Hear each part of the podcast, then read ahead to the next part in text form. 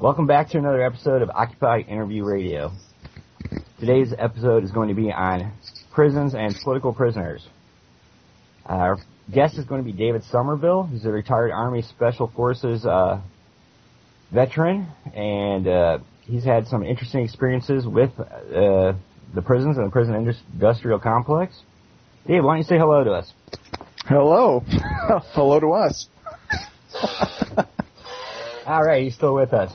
Uh, anybody want to start off with some questions? Or, you know, David, actually, why don't you start off and tell us a little about yourself? Uh, you know what my question was, uh, first question is, what woke you up? What woke you up that, you know, your government is lying to you? Oh, well, that was my military service back in uh, seventy-eight, seventy-nine, eighty, eighty-one. And that's what really woke me up. I, you know, was raised in Michigan, just believed that the government was all good, but got into military and found out the government's not all good. The government's pretty much corrupt, and um, you know, that just uh, had a devastating impact on me from then on here in life. So I am can suspicious. I more, David, can I get a little more specific with you? Because I recall from our conversation yesterday that you said that there was a lot of guys from coming home from Vietnam when you got into the service, and that you was the guys that made it through Nam were the guys that were training you. But yep. I guess my question is, did they volunteer to you how things were so screwed up, or was it just so apparent oh, everywhere sure. around you? Oh, sure, they did. Sure. I, I mean, this was uh, uh, around the time uh, when they were running the the drugs into Mena, Arkansas, and they would uh, tell me, you know, they're the ones, you know, who, who fly the you know, the C one thirties or one forties or one forty-ones that they were flying at the time.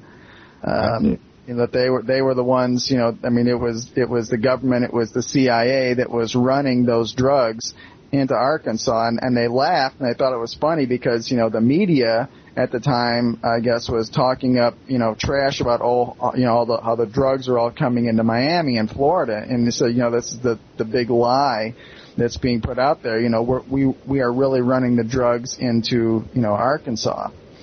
And so that was, you know, when I just realized that, geez, you know, this is this is what you guys do, and this is this is what's been going on.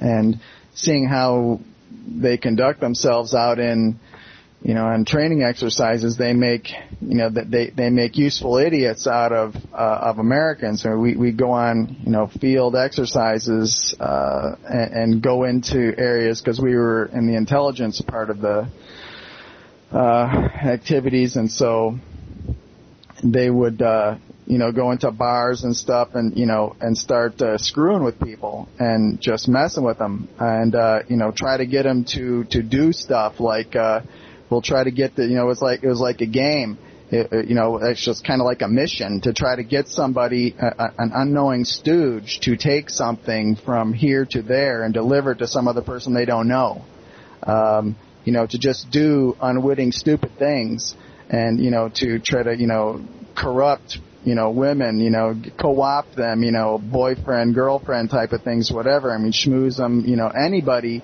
get any stooge to do something. You know, this was this was just part of part of what was going on, is how to, how to make useful idiots out of people who wouldn't know any better. And David, um, yeah, did you ever see any drugs? No, no, I was I you know totally stayed away from any of that. And as far as uh, you know, I I I, I would say I would have to take their word for it. You know, that that's what they were doing for, for some time, but I have no reason to doubt it. You know, at I the, can at the, at the I level can tell you that. At. I can, excuse me, I'm sorry. I can tell you that, you know, uh, back during the first Iraq Gulf War, that uh, my college roommate was getting um, hash straight from Afghanistan right into uh, an Air Force base in Dayton, Ohio. And uh, we, I saw it come right off the plane, uh, you know, the guy coming out of the airport, and it even had a Delta uh, logo on this on the package. What do you think about that?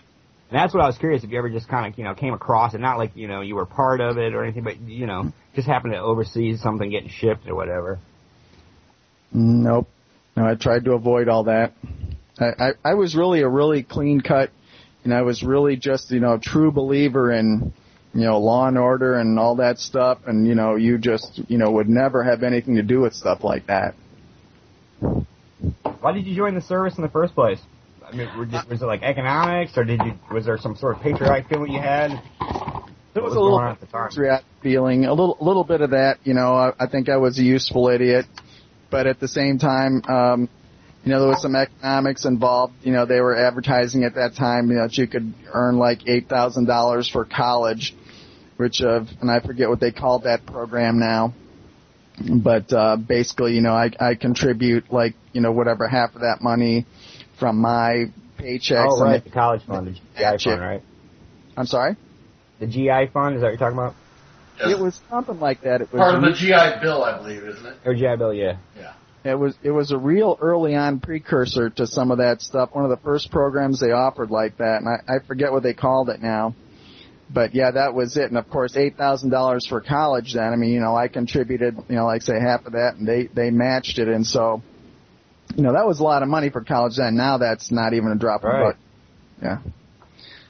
But okay, Terry, or, uh, did you have a question? Do you want, uh, for our guest, or did you want me to keep going here for a little bit? I was just going to say it. It's uh, it's not just what he was hearing. There seems to be quite a bit of documentation about the uh, about the uh, that came out during the Iran-Contra hearings.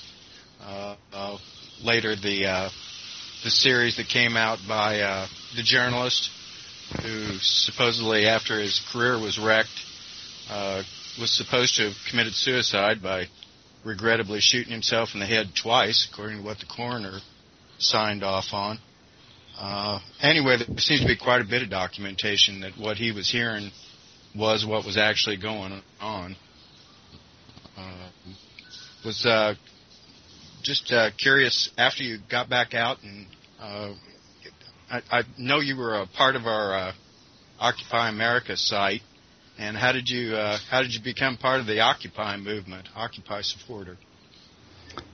Well, I'm pretty sympathetic to the to the ninety-nine percent of us who are being abused by the gangster bankers. So, you know, I'm I'm pretty much into uh, any popular move at, movement that's going to hold uh, the criminals in government accountable. And, and really, you know, when they went to uh, New York, you know, basically to the, you know, to uh, the Wall Street type of uh, of a protest, you know, that's where the real criminals are. I mean, those are the folks who are really buying off the rest of government, the ones who really own government. We're looking at, you know, the J P Morgans and the Rockefellers, and these folks are are the ones who are really, uh, you know, running everything, pulling the strings behind the scenes. I mean, I, I know there's a whole bunch more of them than, than just those, but, you know, when, when they went there to really go after that, I was really pleased with that, to see somebody finally going after the real enemy and not playing this left-right, liberal, conservative, ping-pong ball kind of goofball charade. You know, finally somebody's going after the real enemy. So I like that. Uh, that's what drew me in. Hey guys, uh, let me jump in here for a second. Uh, do you hear me? Yeah. Okay, uh, Bradley, can you check our stream, please? Uh, one of our listeners tonight said that we're not getting a stream. Uh, so we'll work on that, guys. Hey, Marklar, did you want to jump in there? Uh, well, no, I didn't really have anything at the moment. Uh, I would okay. say, though, that, uh, uh, you know, certainly the drug running does tie into the uh, the whole Occupy thing, since uh, they, they've had so much of uh, uh, exposure on uh, what the banks have been doing with laundering drug money, and, you know, to the tune of tens of billions uh, every year. And, uh, you know, it, it's a... Uh, It's a real shame that this, you know, this stuff is uh, never prosecuted, because it encourages them to keep doing it. When you uh, fine them, you know, say ten or fifteen million dollars for, you know, and say shame, shame, give them a little slap on the wrist for, uh, you know, laundering all this drug money. Um, well, you know, businesses have what they call risk management. Risk management is essentially where they take a look at uh, uh, what risk do they uh, take on in breaking the law. And when they see that the risk of uh, laundering tens of billions and making hundreds of millions of dollars off of it, and weigh that versus, uh, you know, a few million in fines, then the answer is, uh, well, get the get the Mexican cartels on the phone. Let's let's do some business, you know. I'd like to elaborate on that just a tiny bit. The uh, if anybody ever gets a chance, you can look up the Opium Wars. Uh, it's a This is a something that's been going on for, well, the Opium Wars would be Great Britain. I think we got a piece of that. I'm doing this off the top of my head, and we'll try to put a link up for it. Uh, but the the big money has been making, this has been part of their supply line for years now, or coming up on centuries now. Uh, yeah, there's a lot of a lot of the Opium War uh, kind of uh, kind of continued with the Vietnam era as well. Yeah. Yep. Okay, let's proceed to uh, figure out how it is that our guest ended up a guest of the federal law enforcement system. Right. So really jump in there. You know, uh, you find yourself out of the service, disillusioned with the whole world, with the government, with the military. Your whole world's upside down. Where are we at then? Well, then I'm going back to college. I, I, uh, you know, I tried to make use of that money. I got a bachelor's degree in data processing, and uh, started doing computer consulting, writing software. Uh, I was a systems analyst, and I traveled around the country. Some did uh, work for various, various groups. Some of them were uh, government contractors. Some of them was directly working for government. Um. Yeah, I did that for a number of years, and I got married, and I had a nice place out in Arizona for a while. And ultimately, I ended up coming back to uh, Michigan, settling down up in the upper portion of Michigan, and uh, running into um, a neighbor who was uh, uh, affiliated with the Michigan militia, and uh, that's where things kind of started to uh, to fray a little bit. Um, I decided I was going to try to open a a store here in Michigan, a military surplus store, actually, with my cousin, who was a big fanatic of that kind of thing. And uh, we were going to try to open that around Brighton. It's a town kind of downstate. And, um, but they wanted a lot of rent. There's a really expensive district down there that we're going to open up, and they wanted just huge rent for a storefront. So uh, I had a whole lot of inventory for this store, and Didn't really, I couldn't really afford all the other upfront expense. I mean, the startup cost was getting big, so I decided to hold the inventory and maybe open in a smaller place, like uh, up upstate, uh, around a place like Kalkaska or Mansalona, which you'd have to look on the map with a magnifying glass to find it, and um, you know, some some low rent place just out of the way, and just kind of, you know, live a relatively quiet, obscure life. Anyways. Um, The militia guys, uh, you know, kind of tapped me, and uh, then nine eleven happened, and that was, uh, you know, kind of all happened all together. And with uh, nine eleven happening, uh, you know, I recognized in those buildings falling down that uh, that wasn't, you know, the result of a fire in a steel structure, and the whole structure just failed and collapsed. That's just not a story anybody. Anybody sensible would believe. Again, I was in the military. We did demolition there. And so, you know, I know what it takes to cut steel and, you know, bring down bridges and things. So I, so I know we're not, you know, we weren't, we weren't looking at uh, a building that just failed because I threw some gasoline on some steel girders on a bridge, because that doesn't work. Okay. That's just simply a lie. And so I'm not going to buy that story. And so uh, being a thinking, intelligent person and realizing that's not how the world works, and not being willing to eat the lies, because I was part of the branch of the service that would generate, create, and disperse those lies to what was supposedly the enemy. But again, the enemy has turned into the American people. And so now, you know, I see that, you know, now that I'm in the in the civilian world, that I am now the enemy of of those people who I used to work with on the inside, and, and, and recognizing all this, I realize the government's declaring war on the people with, with those murders that they committed in New York.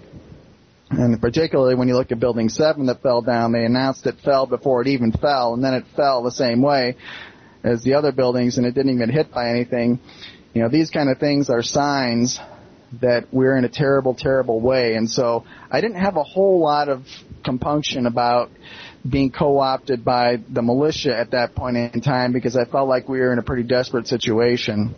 Unfortunately, that some of the people from the militia who came to work with me are probably not genuine and sincere in their beliefs, might well even been informant types infiltrated right off the get-go. But, um, well, that's how life happens. And, uh, so we, so, uh, so that's, that's where I ended up, um, involved in the Michigan militia.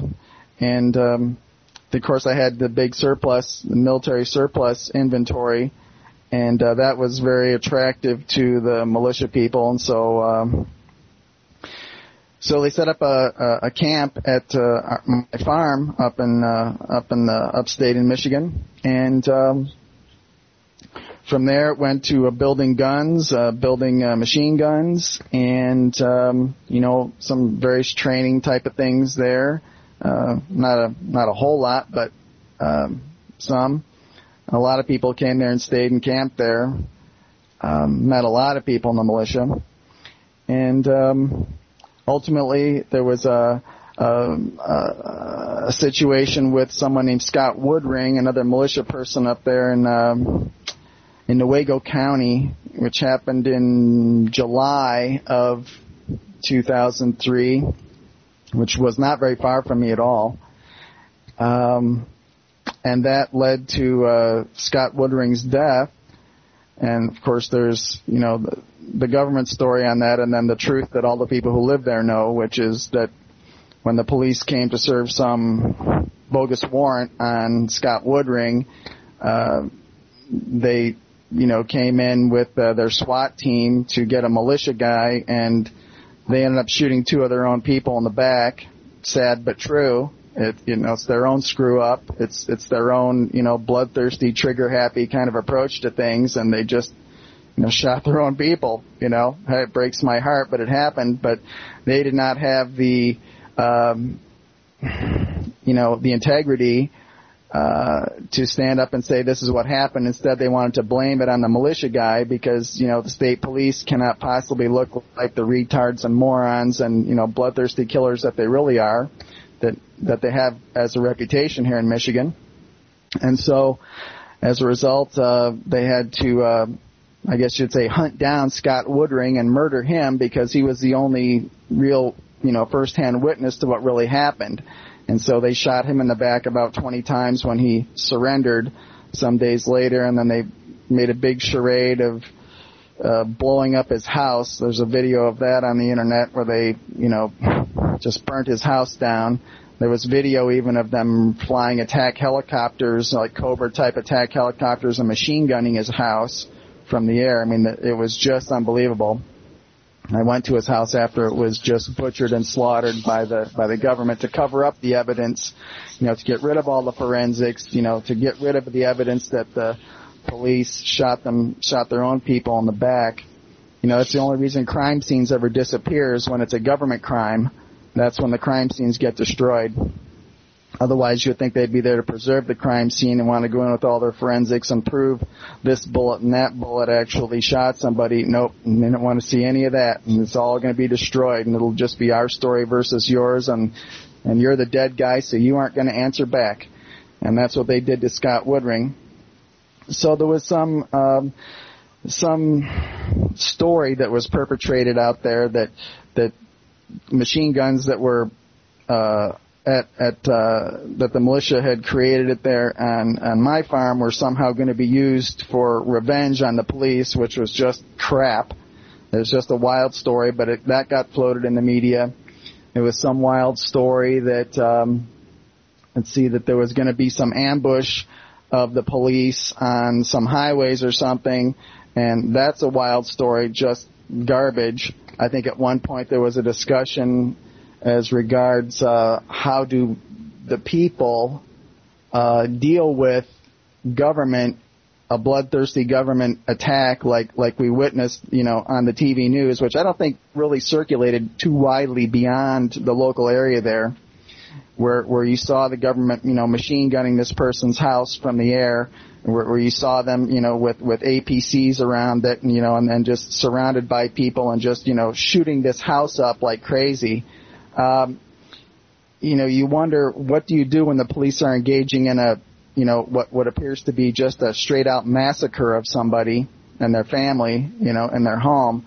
What do you do to stop that? And so, you know, in, in, a, in a rather short discussion, I said, well, you know, it's a matter of military tactics, you know, and myself having been in the military and, you know, tactics discussions were up. You know, you create a distraction, you create a diversion, you know, you try to get these people drawn away from there. You get, you know, you make trouble for them elsewhere. If you can't deal with them straight at that point where they are, you know, concentrated, then you do other things. And so that led to some wild story that there was some plot to, uh, you know, to kill police or something. And then there was some, some other stories floated about, you know, that somebody was just going to go aimlessly attack the police or something. And I think that all this stuff was informant garbage that I think, I think ultimately the, uh, all the government realized that was lies, and they knew it. I think they knew it right from the get-go, but it was a great story to feed to the media and helps vilify people who are, as they say, anti-government. And, and, and it gives them, you know, what, what looks like some righteous cause to come and attack somebody and grab them. And, you know, that's what they did at my farm, basically. They wanted to come and attack me and grab me and then seize, you know, whatever they could seize then. And so they told a lot of wild stories, like, you know, there was anti-aircraft guns, and there was, you know, God knows, I don't know what there are, fifty thousand rounds of anti-aircraft ammunition there, and uh, t- unbelievable landmines and unbelievable stuff. I mean, the list of stuff that they alleged was there. I mean, it was stuff that any rational thinking person would know. This is this is such a, a fantastic story. Nobody's going to believe it. Yet they, the A T F guys, were, were, were just eating this up because they don't care what, what tales an informant will tell. They love it when an informant will show up and tell any lie that they know is a lie. And the A T F, I think, later admitted they, you know, they pretty much knew this was just a fantastic lie. But it was great for feeding to the media. And ultimately, uh, after they abducted me and grabbed my stuff, what they what they ultimately ended up with was uh, possession of machine guns without their federal permits. And, um, you know, again, they, they want to float, you know, the most salacious tales, but ultimately when, when you get, you know, settled through all the B S, the, as, as time went on, you know, they, they, they weren't quite so brave to say any of that other stuff anymore. All that stuff sort of disappeared. The whole thing kind of just settled into the dust. And, uh, it was, you know, possession of machine guns. And like Rachel Maddow says there on, on T V, I think she was out, Uh, screaming about me, as as other liberal leftist commentators have done in the media. They will scream, oh, you know, he was in possession of machine guns. Okay, and? Right. Terry, and, why don't you jump in here? I'm sure you've got a lot to say on, on what our guest has said so far. Yeah, I, I just wanted to kind of, from a historic point of view, uh, George Washington was head of the Virginia militia. Uh, Thomas Jefferson, when he was governor of Virginia, second governor of Virginia, uh, was head of their militia. I would assume he was their chief executive officer. Abraham Lincoln, militia. Uh, Daniel Boone, colonel, what the, the first Kentucky colonel, militia. Uh, and that list goes on and on and on and on. So did you ever pick up any indication of of uh, how they've managed to come up with the demonization of something that, as I recall, the Second Amendment of the Constitution says, and, and I hope I don't mess this up, but a well-ordered militia being a desirable part of society, it is the right of the government to keep, uh, it is the right of the people to keep and bear arms. Uh, how, what did, did any of the guys that you were working with, aside from the ones that were dropping a dime on you for the court proceedings, did any of them have any kind of a feeling about just how this demonization, uh, what were your feelings about that in real time? Well, in real time, I, I did what I could uh, to try to defend uh, against this, but they pretty much hold you hostage and incommunicado to some degree. I mean, they, they controlled my communications in large part to, to going through one of their, you know, top informants. So pretty much anything I was seeking in terms of help uh, went through their informants, so they knew exactly what I was trying to deal with. So that was always, a, you know, the informant was always the obstruction. And then, uh, of course, they gave me, a, a you know, one of these phony uh, government-appointed attorneys as well. And so, I, you know, not really being versed in the law at that point, I, I did later while I was uh, abducted uh, take a paralegal course, and now I have a paralegal's diploma. And so I did a lot of litigating against them after I figured out what was up and how to deal with them. But initially, they pretty much did everything they could to shut me down. And so a well-regulated militia being necessary to the security of a free state, the right of the people to keep and bear arms shall not be infringed, was something I may well have brought up in court, but the judge was unwilling to hear that. The judge pretty much just, uh, you know, blew all that off. And I even had some documentation that I was lucky enough to get from my sister-in-law. I think she actually mailed it directly to the judge on my behalf, which which talked about this collective rights theory stuff that they put out, which came out in uh, just post-Miller, the, the nineteen thirty-nine Supreme Court Miller case, um, which actually wasn't a, a regular case. It was just kind of an opinion. And uh, at that time, Miller said that military arms were what was protected by um, the Second Amendment, and that a sawed-off shotgun was not standard military armament, and so thus it was not protected by um, by the Second Amendment. And so when you have uh, you know a B A T F regulation or a, or a, uh, a, a congressional you know edict to dictate uh, statute, they call it, I think.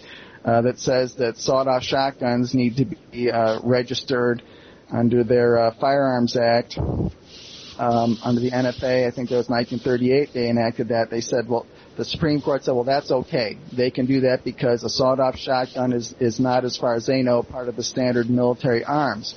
Of course, if you if you carry that forward to today, Uh, I think even Ron Paul has put out some material, and I was looking around for that article. I was hoping to scan it and send it, but I think it, he wrote that in one of his articles uh, as, as a congressman here, and, and he still is in Congress, uh, that M sixteens would be the standard military arm of today, which, of course, is, is a machine gun, and that would be a standard arm, and so that would certainly show that the uh, uh, the prohibitions against machine guns, uh, eighteen U S C nine twenty-two oh sub one, are really violations of the Second Amendment.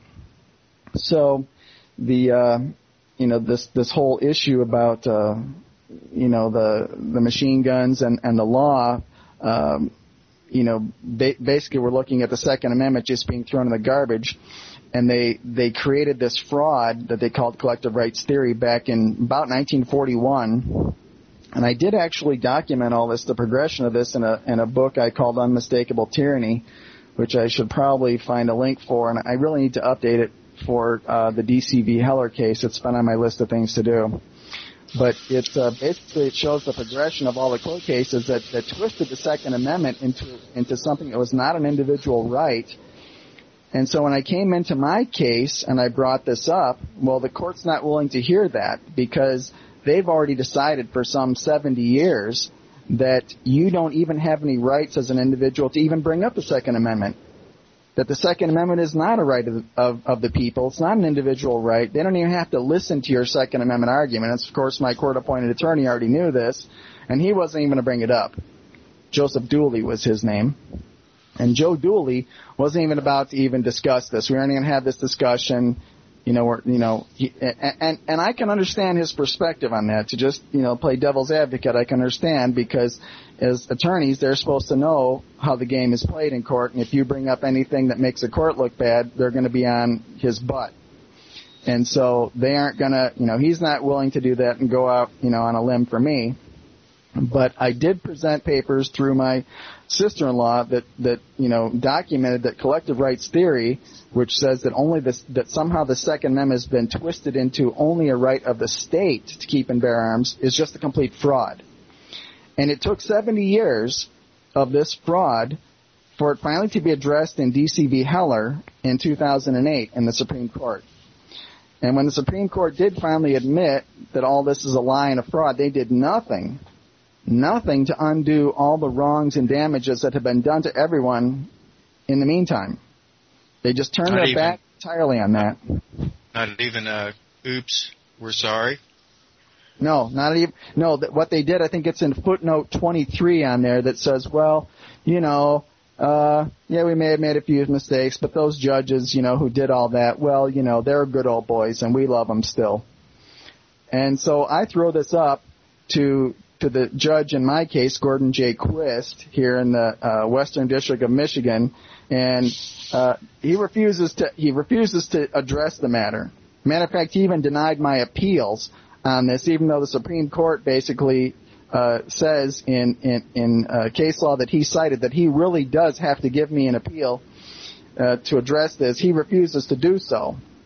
He doesn't want to be the guy that ends up bringing up, you know, springing the can of worms here. He doesn't want to be, you know, a, a non-team player for the commies who are trying to dis- who are destroying the Bill of Rights.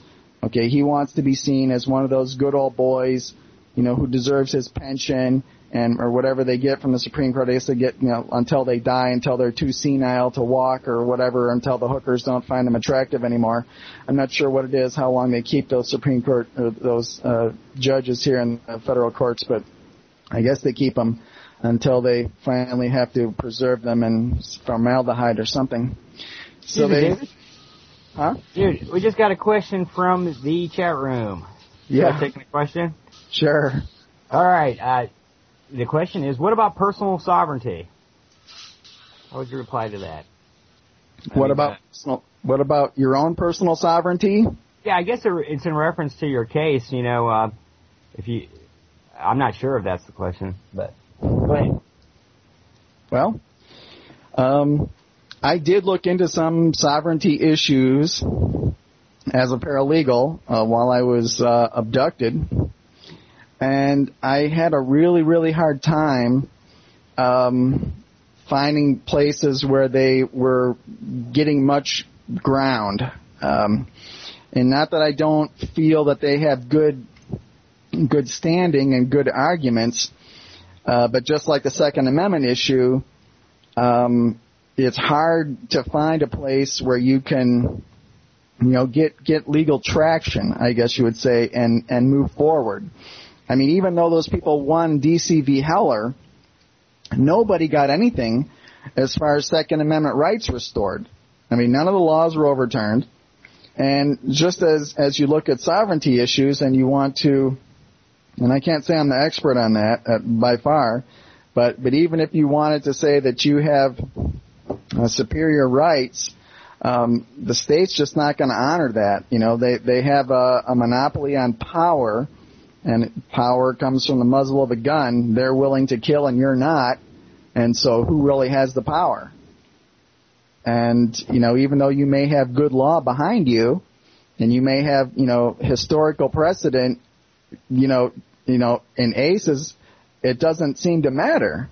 Uh, the courts are, are, ty- are tyrannical and, uh, they have, you know, legions of officers willing to eat out our substance. And we have legions of idiots out here who are willing to pay them that tribute so they can be agents to eat out our substance and, and, and kill us. And um, that's where we're at. I, I mean, I think they have some good arguments, but I, I wish I could say I knew more, uh, maybe something more specific. Hey, Mark, can you what? touch? Oh, sorry oh, about go ahead, that. Harry. Go ahead. I, I just wanted I to say- touch. Based on jury nullification here, is that something oh. that that you've also found some familiarity with? There's a book called We the Jury uh, yep. that addresses jury nullification. Could you kind of uh, give uh, some background on that? Well, I can't say I'm familiar with that particular uh, thing, but I'm familiar with FIJA, the Fully Informed Jury Association. I, you know, I love FIJA. uh, the whole idea behind that. And, um, you know, I, I totally support that. And I, I do believe there's a lot to be said for that. But unfortunately, I think the all the folks they brought in in the grand jury in my case were henpecked retards and idiots. Um, and they and same thing for uh, what would have been picked for, you know, my my uh, jury in, in the trial. They would have uh, done the same thing. It would, you know, the the gen- the public at large is is brainwashed by the media, and they do not know they are entitled to judge the law, and they are basically just spoon-fed what to believe, and then then they just nod their heads like lemmings all all in a row, and they just, you know, they do what they're told. The judge says you have to find them guilty if such and such is the facts, and the, then the judge says the facts are this, and so what's the jury going to do? Nod their heads, yes, they must be guilty. And they don't even think that the Second Amendment says something, and you're not allowed to bring up the Second Amendment. You're not allowed to, you know, bring up anything about the history, you know, or what, what the original intent is. You know, you're not, I mean, so much of your, your defense when you're bringing up a constitutional issue, which I did, and I preserved that, you know, from my own, from my own court proceedings, I preserved a Second Amendment argument, which I'll tell you is very, very rare. I had to actually bring it up myself. By the time we actually got moved forward, I'd complained enough about my attorneys that the judge actually let me personally bring up an issue that my attorneys would not bring, and I preserved a Second Amendment argument, but for for my appeals, but not that they would listen to it, because at that time, collective rights theory was still the, the law of the land while my appeals were going on, and by the time it came along, again, the judge, once the judge got his nose bloodied by Heller, he wasn't going to deal with it. He was going to simply deny, deny, deny, deny, and he didn't care how tyrannical he had to be. He was not going to be the next guy on the list to bring up a Second Amendment case and deal with anything. He was not going to do that. He was not going to stand up for the Bill of Rights or the rights of the people at all. He was going to do everything he could, lie, duck, steal, whatever he had to do to avoid doing the right thing for the people. He's just a tyrannical piece of, you know, doo-doo. So I'm not sure how I answered your question there. I think you touched on it real well, and we'll try and get a link up for uh, for that book, We the We the Jury. Uh, jury nullification is probably one of the most important things about trying to get the justice system back on its feet.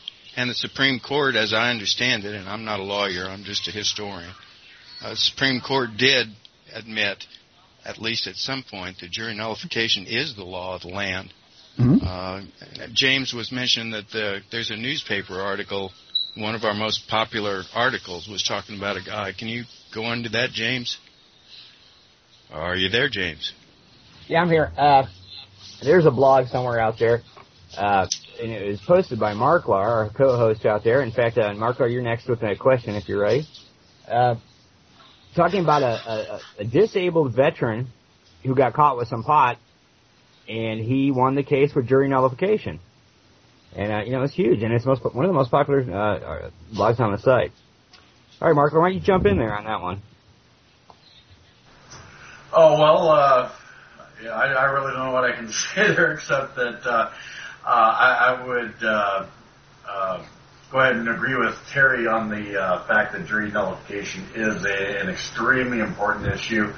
Uh, probably one of the most underserved issues uh, of our times uh, with all the um, things that we talk about uh, when it comes to uh, Wall Street and other legal th- legal theories and this and that. Um, you know, and really, uh, jury nullification uh, has a very noble history uh, in that. Uh, For instance, a lot of the Jim Crow laws uh, were over were originally overturned, uh, or not really overturned, but they stopped getting prosecuted. The prosecutors were no longer uh, so much willing to uh, prosecute under some of these Jim Crow laws of the South, uh, simply because juries would nullify and uh, refuse to uh, convict under those laws.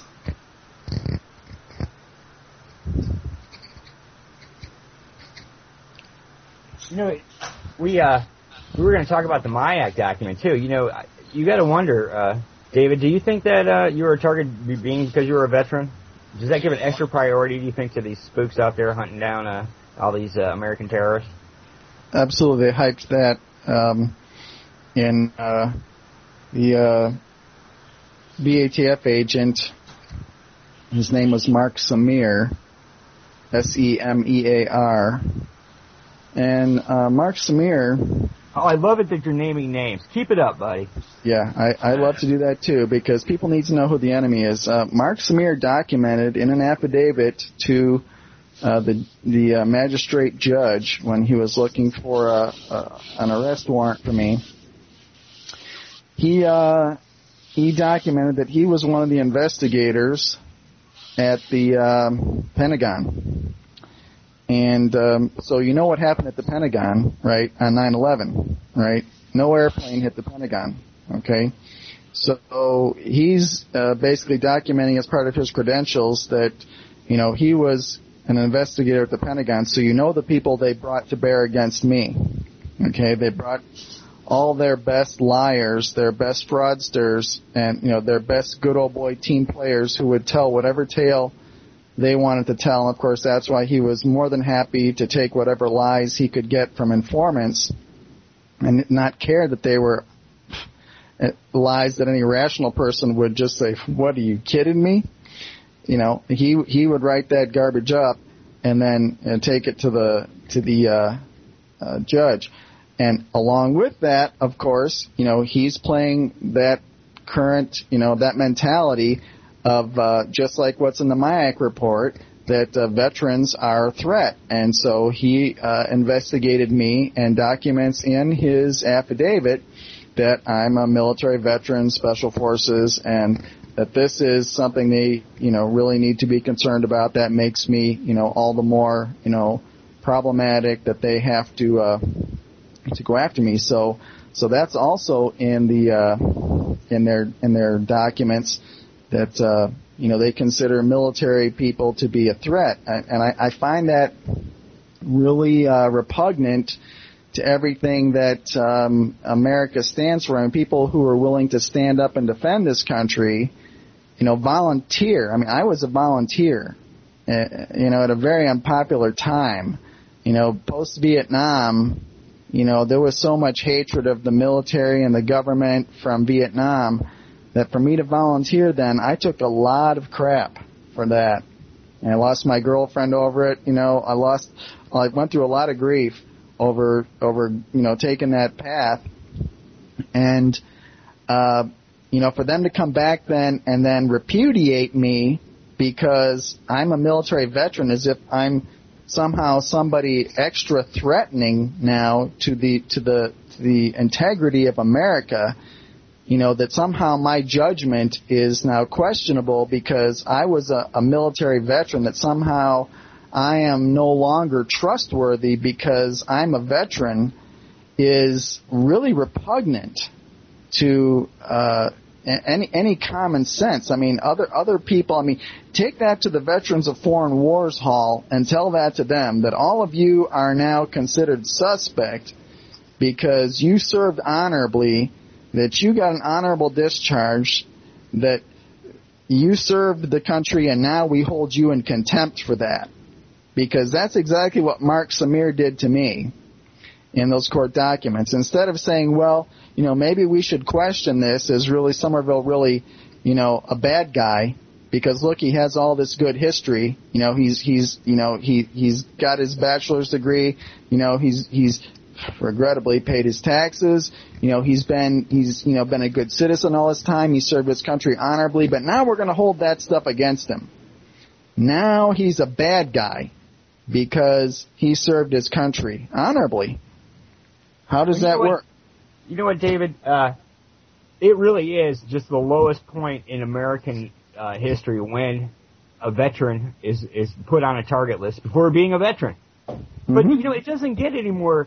I mean, but the ridiculousness does not stop there. If you have a map in your car, if you take pictures of scenic uh, places in the United States, you're a terrorist, not potential terrorist. I mean, if you're just doing what Americans do, you're now on the government's list for whatever reason. It doesn't stop. Hey, uh, would you uh, give us a quick fill-in about the M I A C document for many people out there that haven't heard about it. This is about a year-old story out of Missouri. Do you want me to tell you about the M I A C document? Yeah, would you want to tell our, our listeners what you uh, recall about it? Well, what I recall about it is uh, this was the uh, their fusion center. Uh, they're um, telling us about uh, all the people who are uh, considered to be uh, threats to the uh, security of, of uh, America, uh, people that should be uh, considered suspect. I think they had a whole bunch of different kind of people on that list. People who carry the Constitution, people who are, uh, you know, who, who bring up the Constitution, people who, you know, question uh, any government authority, people who, you know, stand, who, who are standing up for their rights, uh, you know, and anybody who's considered, uh, you know, to be uh, questioning authority in any way, basically ended up on in that uh, report as as being a. Basically, so suspected uh, terrorists is is what they I think they uh, ultimately came up with in that document. So they, they really went across the board and, and attacked a lot of people in that document. I think I have it on my computer desktop here. I should probably reread that again. Yeah, isn't it? I mean, you know, we can't remind people enough about this. You know, every time uh, I see a support your, our troop sticker and I have an opportunity to talk to one of our sheeple with their little Chinese support our troop sticker, I tell them about that. I said, you know, because people are coming back from the war that they're an automatic terrorist list now? They go, oh, really? Yeah, that's the truth. All right, Terry Bain, what do you got to jump in there with?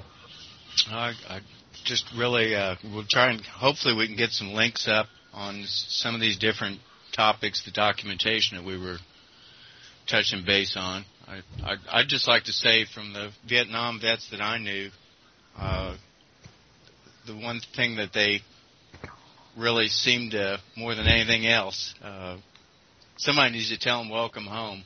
And I keep thinking back to Scott Olson, uh, who was the Marine veteran shot in the head uh, in uh, Oakland that, that triggered off the first port shutdown. Uh, kind of led the second port shutdown to try to get the violence shut down and the lawlessness shut down. Uh, again, the Veterans for Peace seems to have been targeted during that time. Um, I, I'd just like to say personally uh, to to a veteran, welcome home.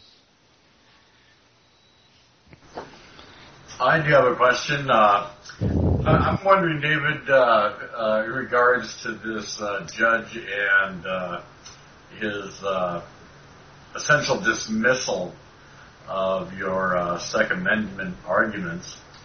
Um, what I'm wondering is, is did, did you ever look into actually uh, filing uh, some kind of a judicial misconduct complaint, or have you maybe found that it's simply so endemic, uh, this sort of behavior, that uh, that it's simply uh, uh, wouldn't be taken seriously? Or well, as judicial misconduct complaints goes, I filed a bunch of them. I went after the magistrate judge who fraudulently claims that he issued a, a, a valid search warrant. I went after uh, Gordon Quist for uh, having ordered a search warrant, whatever bogus search warrants that were ex- that supposedly existed uh, to be uh, produced. And then uh, subsequently he allowed uh, these other court officers and other court staff to not produce it for like ten months. They just denied, ignored his court order. So basically they were all in contempt of his order. And then the day after my opportunity to file an appeal, they found this document. Supposedly they doctored one up. So of course they, you know, you know, went to the day after I had any opportunity to actually uh, use it in my uh, appeals and show the fraud. Uh, I, I filed uh, misconduct charges against it. Of course, extensive complaints against that magistrate judge and documented, I mean, in detail. I got, I, you know, went after documents and documents and documents. I got, you know, documents with signatures, original documents. I mean, I, I know there's multiple original fraudulent documents issued. I went right, I mean, I nailed them hard.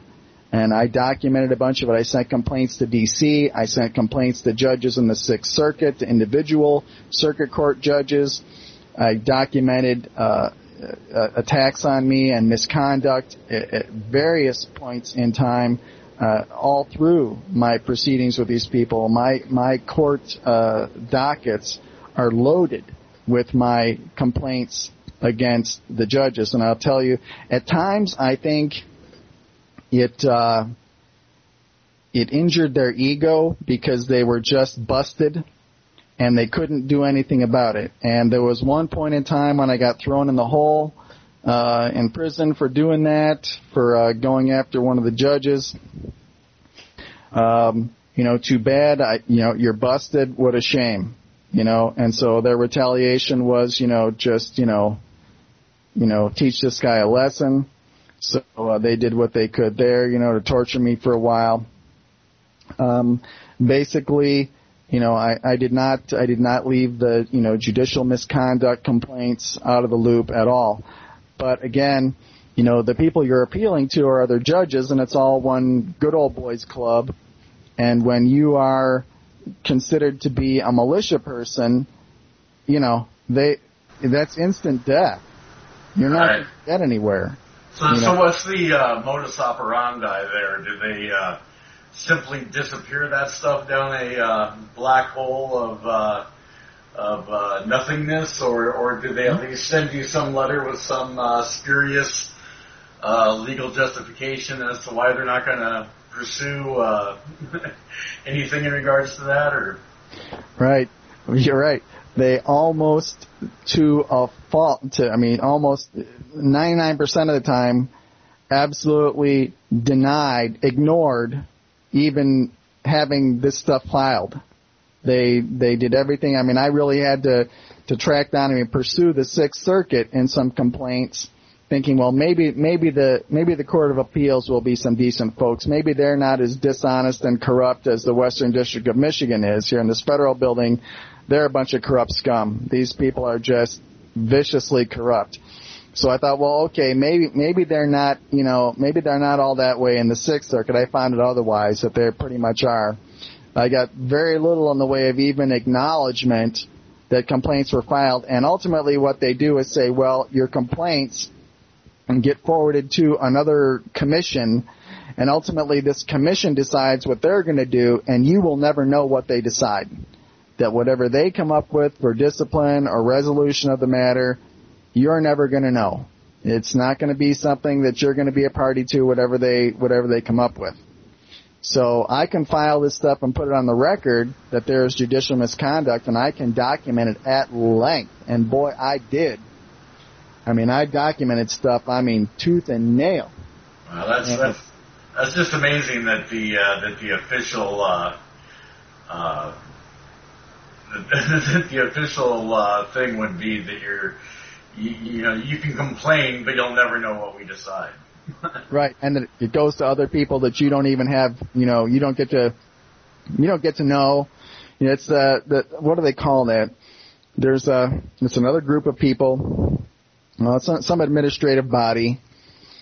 It's it's if you look in the court rules, you'll see it in there. Um, they they talk about them. And I can't say it's right on the top tip of my tongue right now, but basically there, you know, there's a, a, a different group of administrators in each court of appeals that uh, that deals with that, and they handle that. And like I say, you will never know if or what they ever do about your complaints. So, yeah, but I did that, and I think it did. I did. I think it did have some impact a couple of times. I do. Um, because some of the stuff I put out was just so damning that I, I can't imagine that, you know, any, anybody with any conscience, anybody with any kind of concern about what's on the public record would probably just be appalled at what's going on the record. And, you know, I mean, if anybody, you know, I mean, the only thing that judges really lay claim to is, is, is this famous, you know, one-liner they have that's public confidence in judicial proceedings. And when you can just utterly eviscerate, documentedly, public confidence in anything that they are doing up there, when you can document that these people have subverted the Bill of Rights for seventy years, when you can document that they are willfully subverting your rights and committing fraud as regards the facts, as regards, you know, compliance with Supreme Court rulings, as, as regards, you know, court orders, when, when you can document that court staff are corrupt, when you can document that the judges are corrupt, you know, at some point, you know, it, it, it hits home. At some point, they've got to feel really embarrassed that this stuff is out there. I mean, I can't, you know, I mean, I know that there's like next to nobody out there in the world who gives a rat's ripe rump about my case, okay? But the stuff is out there, and it's not. We do. We do. That's why we're asking, David. There are people out there, man.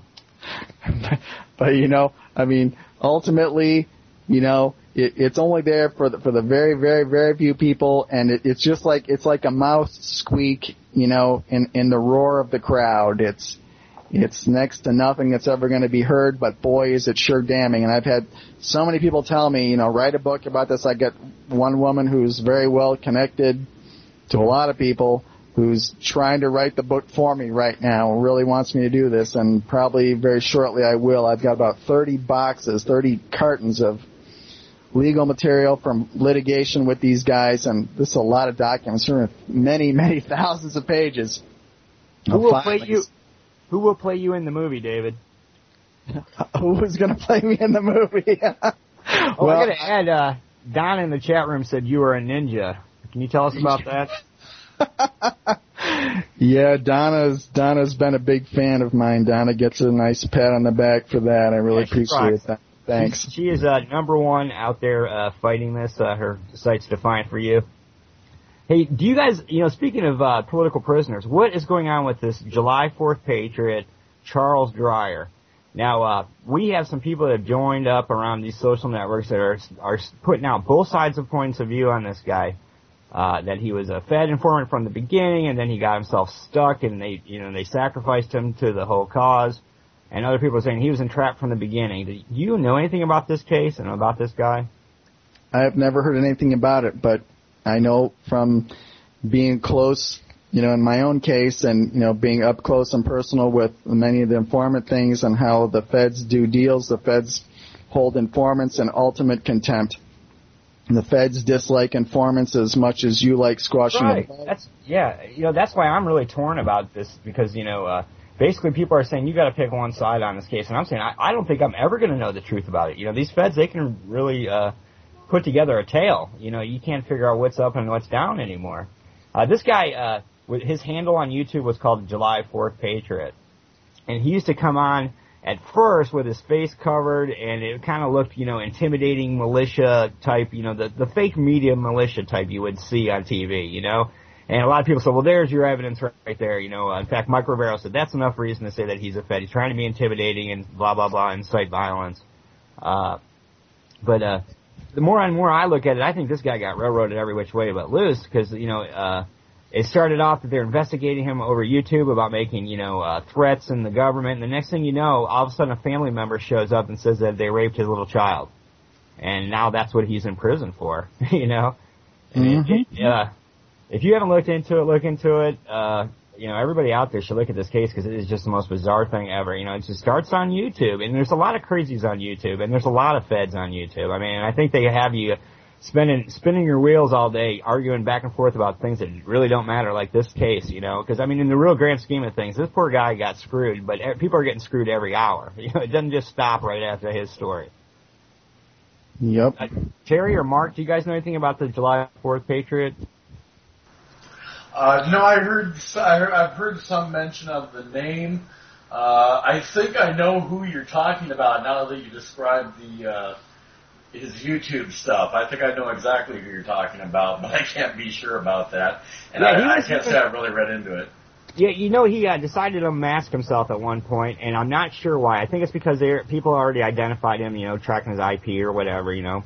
And, uh, he was even on the Alex Jones show for a while, uh, a couple uh, spots, and they're talking about uh, infiltration in the militia and what was going on, and, and you know, and being railroaded by the F B I, you know, having them come over, and you know, they even, he even said people came up to him and said, you know, like, hey, I'm with you, man. Let's go get some grenades, you know, you know, just so really obvious, uh, uh provocateurs, man. So was he, uh, was he kind of like, uh, bald with a shaved head with, uh, yeah.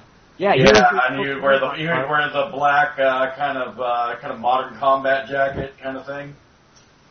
Yes, he was the evil Mark Barton. Yeah. yeah. All right, back to you, Terry. I think I guess we're uh, running out of time here. Uh, we'll round it yeah, up. Got, looks like we got a, about three minutes to the hour. I, I just wanted to thank you for being with us, David. Hopefully, we can get some of the links to the things you were talking about that's been documented, so. So we get a chance to get this stuff out where people can see it. Uh, it's one thing to hear it. It's another thing to see it in a legal document. So we'd really like to work with you to see if we can get some of those links up here in the next couple of days. I'm really looking forward to it. Uh, thanks for standing, David. And hopefully you'll stay with the Occupy moment. We're, uh, we're, the, we're nonviolent. Hopefully we can stop ever needing uh, any kind of violence. So far, the violence seems to be directed more at us than, uh, and that's regrettable, but probably historically expected. Uh, anything else from you guys?